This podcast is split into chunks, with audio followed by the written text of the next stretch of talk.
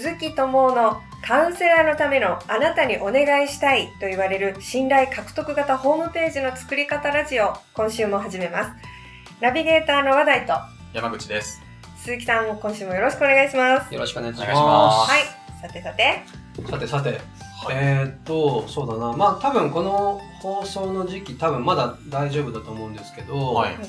あの、まあ桜、ほ綺麗ですよね。綺麗ですねようやく満開になって、あはの、ほんといい感じになりましたね。はいお花見とか行かれました？行ってないです。行ってないですか？は私どうですか？ははちょっとここ来る前にい。はちょっと唐揚げ食べながらい。マジですか？い。腹はね。あ、いいっすね。唐揚げつまようじで食べながらはい。おにぎりもちょっと食べながらいいっすね。なんかお酒も飲みたくなっちゃう。いえいえいえいえいえお仕事前でおすから仕事前ですから、そこは。頬張が。頬張りつつ綺麗だなーってしてました、ですよね。うんそう。あの、僕もこの間お休みに行ってきて、はい。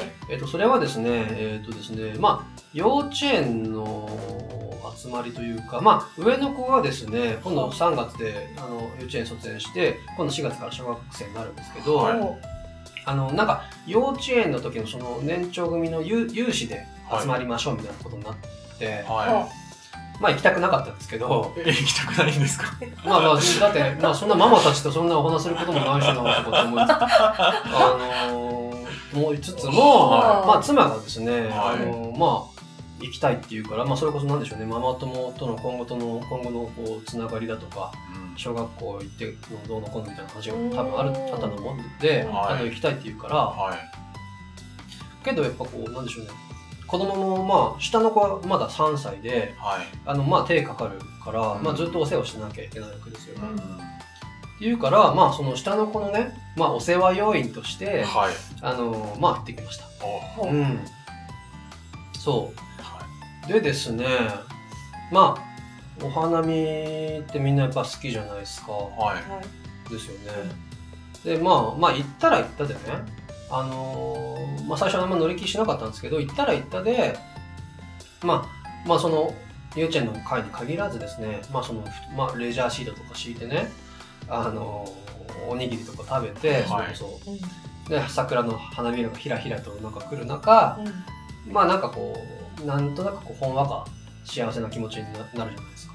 はですよね。はいうん、だからもうあれですよね僕いつも思うのがもうこれ散らずにもう一年中咲いててくんねえかなって思って そろそろできる人出てくるんじゃないかって思ってるんですすけどねねえもう本当年から年中咲いてってよって思いますよ本ね。当ですよそう僕ももうずっとそれ思っててはい。なんですけどまあそのねあのまあお世話をしながらふと思ったんですけどはい、あのどうですかねそのやっぱ一年中咲いてたらはみんな花見ってしないって思うんですよわかります？どうす？確かに。なんだかんだではい。多分なんだかんだでねはい。あの多分皆さん週末にはい。急遽予定が入ったりだとか人と会うだとかはい。なんか予期せぬ何かがあってはあることが多分多くてでも一方この桜桜はもう年がら年中咲いてるからい。はい。あじゃあちょっとまあ来週でいいやとかって言ってあのーっていうのがもう毎回毎回続いてはい。結局いけないんじゃないかなって思うんですよ。あーあもうそのおお花見というイベントはなくなるかもしれないですねそうそうそうそう、うんそうなんです。って思ったんですね。確かだからこれなんか要はうんと何が言いたいかっていうとそのなんだろうなまあちょっとマーケティング的に言うとに。はい。要はその桜の集客力っていうんですかね。その要は桜が人を集められる理由ってズバリですね限定性そして希少性ってことだと思うんですよ。限定。性と希少性。希少性まあそうなんかうんわかります？まあ希少性ってどういうことかっていうと、はいはい。なんか、えー、10本限定とか、はいよくあるんですか？1日10個のみとか、はい。そうですねなんか1日 10g しか取れないとか、あうんなんあかそれこ4年に一度ももうそうですね。あそううんなるほどそう。で、今度、まあ似てますが、限定性。あ。はい。限定性どういうことかっていうと、はいなんか、まあ、この3日間だけのとか、うんあのー4月30日までにとか、はい。お先着10名様に限りとかはいっていう、まあ、あれですよ。うんはい。うん。この希少性とか限定性っていうのは本当にですね、人の感情が動くって言われていて、そう。だから、桜もですね、もうこの週末もしくは来週までの限定の開花。うん。再来週はもう見られないかもしれない。はい。はいから、人はわざわざですね、あの、はいご人混みの中にですね、朝からブルーシートの場所取りをして、はい。あの、お休みなのにね、はいあの、お弁当を作ったりだとか、なんか買い出しやらとかっていう、まあ、めんどくさいことをして、はい。今しか見られない、その、花、桜を見に出かけていくんですね。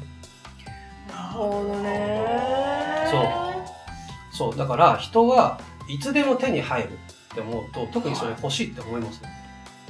あですよね。そう。だから、桜の花見もですね、それと同じことかなと思って、今しか見られない。ーうんもう再来週には見られないかもしれない。はい。これが人々をその花見に向かわせる、まあ、心理トリガーとかって言うんですけど、ってなってるんじゃないかなって。まあ、そう。まあ、そんなお世話をしな、お世話をしながらですね、あのまあ結構広い公園なんですけど、はい。そこ結構、うんついて回って2周ぐらいさせ させられちゃったんですけど、あのもうくったくたになったんですけども、あのまあそんなことをうっすらですね、考えながら、あの、お世話頑張りましたって話です。へはえお疲れ様でおした。そうかそう言われてみればそうですねそうですね。限定性、希少性、ぜひうん皆さんもですね、なんか取り入れていただけたらなって思います。はい。はいはいありがとうございます。ありがとうございます。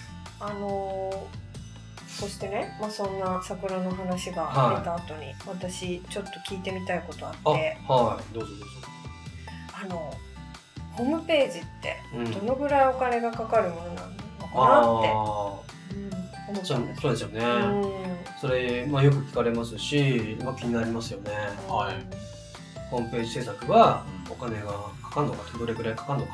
そう。なんか結構かかるイメージがあるんですけど。そうですよね。はと。これですね、まあ僕は、僕の場合は、その、まあ構築の柔軟性だとか、あとその継続的な更新のしやすさはい。だとか、はい、あとこう、実際 SEO に強いっていうあたりで、うんワードプレスっていうのをお勧めしてるんですけど、ワードプレスって聞いたことあります、はいうんああ、ですよね。まあ結構有名ですよね。ははいまあ割と手軽にブログ作ったりだとか、まあページ作ったりできるっていうものなんですけど、うんそう。これですね、あの、いくらぐらいかかるものなのかっていうとですね、い。はい。これはまあ定期的にかかるお金としては、まあレサレンタルサーバー代とはい。ドメイン管理費くらいです。レンタルサーバーっていうと何かっていうと、要はその、そのなんだろうな、ホームページのデータを置いとく場所ですね。サーバー上の、要ははいクラウド上の、はいまあその自分とけ自分が契約したレンタルサーバーの、まあ、場所に、はい。その自分が作ったホームページのデータを上げとかなきゃいけないんですけども、はいそれですね、そのレンタルサーバーの。はい。と、ドメイン代っていうのは、あの、あのアドレス欄に http コロンスラッシュスラッシュなんちゃら .com はい。みたいな、なんちゃら COJP とか、はい。なんちゃら .jp とか作作るはいあれのことですね。あれの維持するのにはい。年間ちょっとお金がかかりあます。で、どれくらいかかるかっていうと、ーはい。まあ、サーバー代で言うとですね、もう今本当安いとこもいっぱいあるし、安いとこだと月にまあ500円とか、あとまあ月に1000円とか出せば十分、あのー使えるサーバーが契約できますしへあとドメイン管理費だからそのなんちゃら .com っていうのを取ったらはい。これ自分のものですよっていうこう使い続けるための使用権みたいなのがあって、はい。それをこう年に1回とかね、あはいのそのドメインの管理会社に払わなきゃいけないんですけど。それがまあ年でドットコムとかであれば1000円とか2000円とか、ドット JP とかでも2000円とか3000円とかはい。くらいのもんです。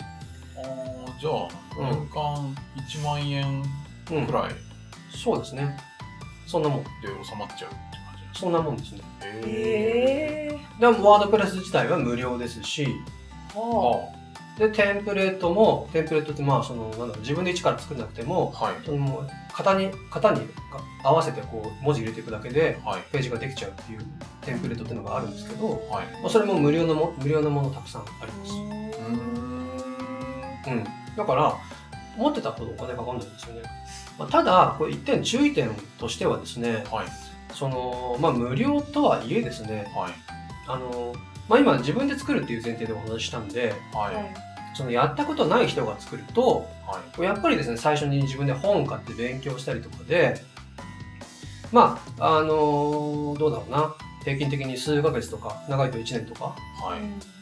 かかっちゃうっていうこともまああります、そうんまああとこのさっき言ったテンプレートもですねまあ本当いっぱいあるんですけど無料,、はい。無料なものも有料なものも。はい。でもなんか下手なの選んじゃうとですねなんかこう使える部品のパターンが少なかったりだとか、あと拡張性が悪かったりだとか、はい。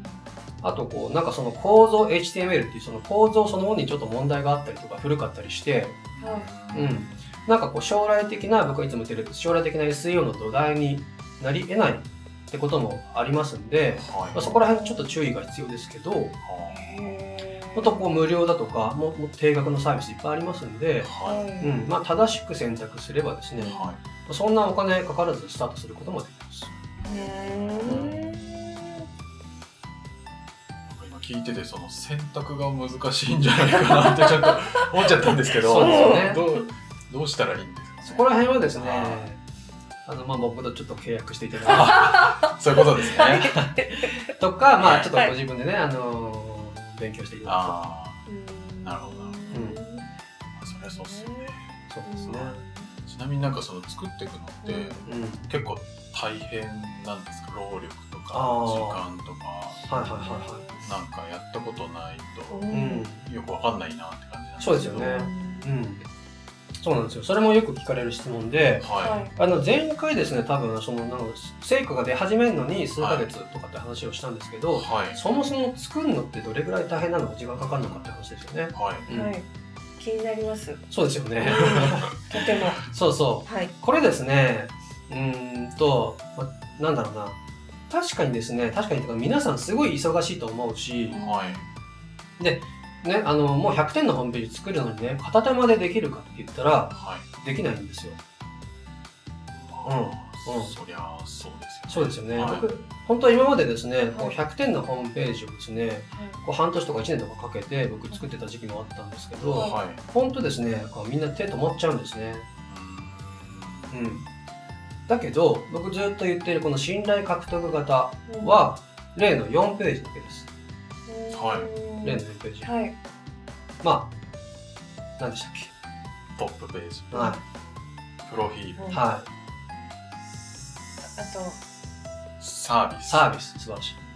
お問い合わせ。お問い合わせ、素晴らしい。さすがですね。よかったです。そう。本当にはい。その4ページでいいので、本当にそれを集中して作る。はい。はい。もうなんならですね、まあ、人によっては工事中とか、もうテキストテキストの状態でもうアップしちゃいます。はい。うん。うん。でそうすると、そんなのアップしとくの恥ずかしいから、はいあの、とっとと埋めたくなりますよはね。そうそう。あの、Facebook とかでもそうなんですけどね、あれ、最初に新規でアカウント作ると、はいポコってこう、あの、空のフレームだけパパパってできるじゃないですか。はいで、そこを後から自分でここを埋めていきますよね。うんうん。それと同じで、どはいあの、僕の提唱している信頼獲得型は、はいなんだろう、こう、まあ、早い方だとね、1、2週間でもうアップしちゃいます。おうんーで、その後、こう、中身をね、ちゃんとしたものをちゃんと一緒に作っていくんですけど、はい。はい。うん。なので、まあ、繰り返しになりますが、なんだろうな、スカスカのページをね、あの、頑張ってたくさん作るよりも、もうちゃんとした4ページをはい。アップする方が、もう絶対ですね、信用度が高いんで、あでそその4ページはまあさっき山本さんに言っていただいた4ページなんですけど、そこからこう増築していきましょうっていつも言ってます。はい。はそうなんか4ページ作るのは、うん。例えばじゃあ会社員の方が。仕事終わりにこうやっていってもうん。2ヶ月とか3ヶ月とかで構築はできるくらいの労力なんですか？そうですね。まあ僕まあ作るにあたってはい。そのセッション形式でい。ろいろヒアリングだとか、あのマーケティング的な考えをお伝えしてはい。いろいろワークをやってもらったりするんですけど、まあそれ次第ですね。大体標準的には2週間に1回ですね、はい。Zoom とかでお会いしてはい。であのコンサルティングをしてはい。でワークっていうのをやってもらうんですけど、はい。それをこう、まあ、割とコンスタントにやっていただける状況はい。であれば2ヶ月とか3ヶ月とか、うん。まあ、人によってはねあのちょっと忙しくてあの、はい手が動かせないんでもっとくれることもいますし、うん。まあ、あとはこう途中までやっていってやっぱりターゲット違ったからもう一回最初から今やりますよとか方もね、はい中にはおられるんで、へまあまあそういった場合はあのちょっと時間かかったりしますけど、ーはい。うん、まあだからその会社員の方がどれくらいかっていうのは話については、まあ、2週間に1回ですねその定期的に時間を取ってでその後こうワークを進めていただけるんであれば、あのまあ、割と標準的な期間2ヶ月とか3ヶ月とか、まあ、4ヶ月とか。であの作り切る。なるほっていうことができますね。どじゃあカウンセラーさんがこう仕事しながらも、うん。あの仕事終わった後にそういうホームページの作業をしてっていうので両立してやっていけるっていうそんな感じですそんな感じですね。あうん、はいそうですね。はい。まあ、あとちょっと質問ついでにもう一個だけお伝えできればなと思うんですけど、はい。よくですね言われるのが、まあ、さっき会社員の方がって言われましたけども、はい。まさにその事業の準備中で独立の準備中で、なんかこうそもそもねまだ何のサービスするか決まってないからホームページまだいいんじゃないかなはい。言われる方いるんですけどはい。僕はいつもそれ逆ですってお伝えしてます。えうん。何やるかまだー、決まってないのに？そう。なんでかっていうと、はい。うんホームページをアップすることによって決まっていくんだって。言います。あえ？あうん？うん。あのやっぱりホームページをアップするためにはい。何やんなきゃいけないかっていうと、はい。やはいっぱりマーケティング的なアプローチが必要なんですけども、はい。例えばこうターゲット設定をちゃんとやったりだとか、はい。それこそ自分のプロフィールを考えたりとか、はい。はい。あとそのそもそもの、えー理念だとかははい。あと、まあ、サービス内容だとか、まあキャッチコピーとかもね、はい。いろいろ考えなきゃいけない考える必要があるんですけども、はい。それをやることによってそれに引っ張られるようにこのリアルのね実際のリアルビジネスのなんかあれやこれやとかが整理されていってで結果リアルの方も早く構築されるんですね。うんそういうことですね、うん、はあはそう。あ、うんうん、あの僕これウェブ型芸術なんて呼んでるんですけど、うん。いはい要はそのホームページが全てのビジネスの全てをリードするように考はい。えると、うん。なんかこうそれに引っ張られるようにですね、うん。なんかリアルビジネスのはい。なんかこうあれやこれがうまくいきますよってうんいつもお伝えしてます。確かにそういうのがないとうん、ずっと考えててこそうですよね。進まないみたいなことそうがそうそうそう。うあそうりそうですそうだと思いますよ。わかります。皆さんそうですだから実際ねうん。もうホームページがもうアップされちゃってて、はい。えっ、とプロフィールはい。工事中。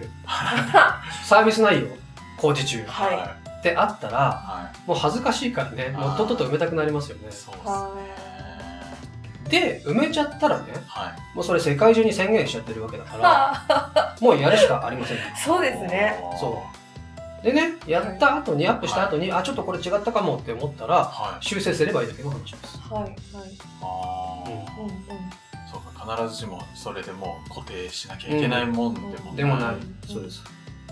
なるほど、はですね。そっかなんかいいな。うん、うんいいですね。はい。うんとっても。うん別にテーマがガチッと決まってなくってもうん。まずはもうホームページ作っちゃおうと決めてそうですね。決めてでそのなんだろう考え方のフレームワークっていうのがありますんで、はい。そこに沿ってあの端から順に考えていくと、はい。まあ、明確になることもあればああのそもそもねそれがやりやりたかったのかっていうことに気づくこともあれーば、あうん、何かしら気づきがあるので、ーはい。とにかく一歩進んでみるってことですね。はい一歩進んでみると、やっぱりこれだったって思うこともあれば、はあ、これなんか違うかもって思うこともあるかもしれないし、うん何かしら気づきがあるはずなんで、い。違うかもも気づくのってすごい大事なんですよね、きっと。うん、そうですね。そうなんですよ。それやってみないと やってみないとわかんないですもんね。うん。なるほど。そうなんですよ。はい。って感じですね。じゃあまだテーマが決まらない人もぜひ、まずはホームページを。うん。うん、と思いましたね、今。そうですね。うんはいあのそこから考えていくと本当考えやすいんで、うんあのホームページには全ての要素が詰まってますんで、確かうん。はい。ということです。に。はい。ありがとうございますワクワクしちゃいました。はい、今日はどうもありがとうございましたありがとうご。ざいました。はい。最後にお知らせです。カウンセラーのためのあなたにお願いしたいと言われる信頼獲得型ホームページの作り方ラジオでは皆様からのご質問やお問い合わせをお待ちしております。あの、ポッドキャストのですね、下の方に概要がございまして、そちらからフォームがありますので、どしどしお寄せください。えーそれでは、あの、また来週お会いしましょう。今日はありがとうございました。ありがとうございました。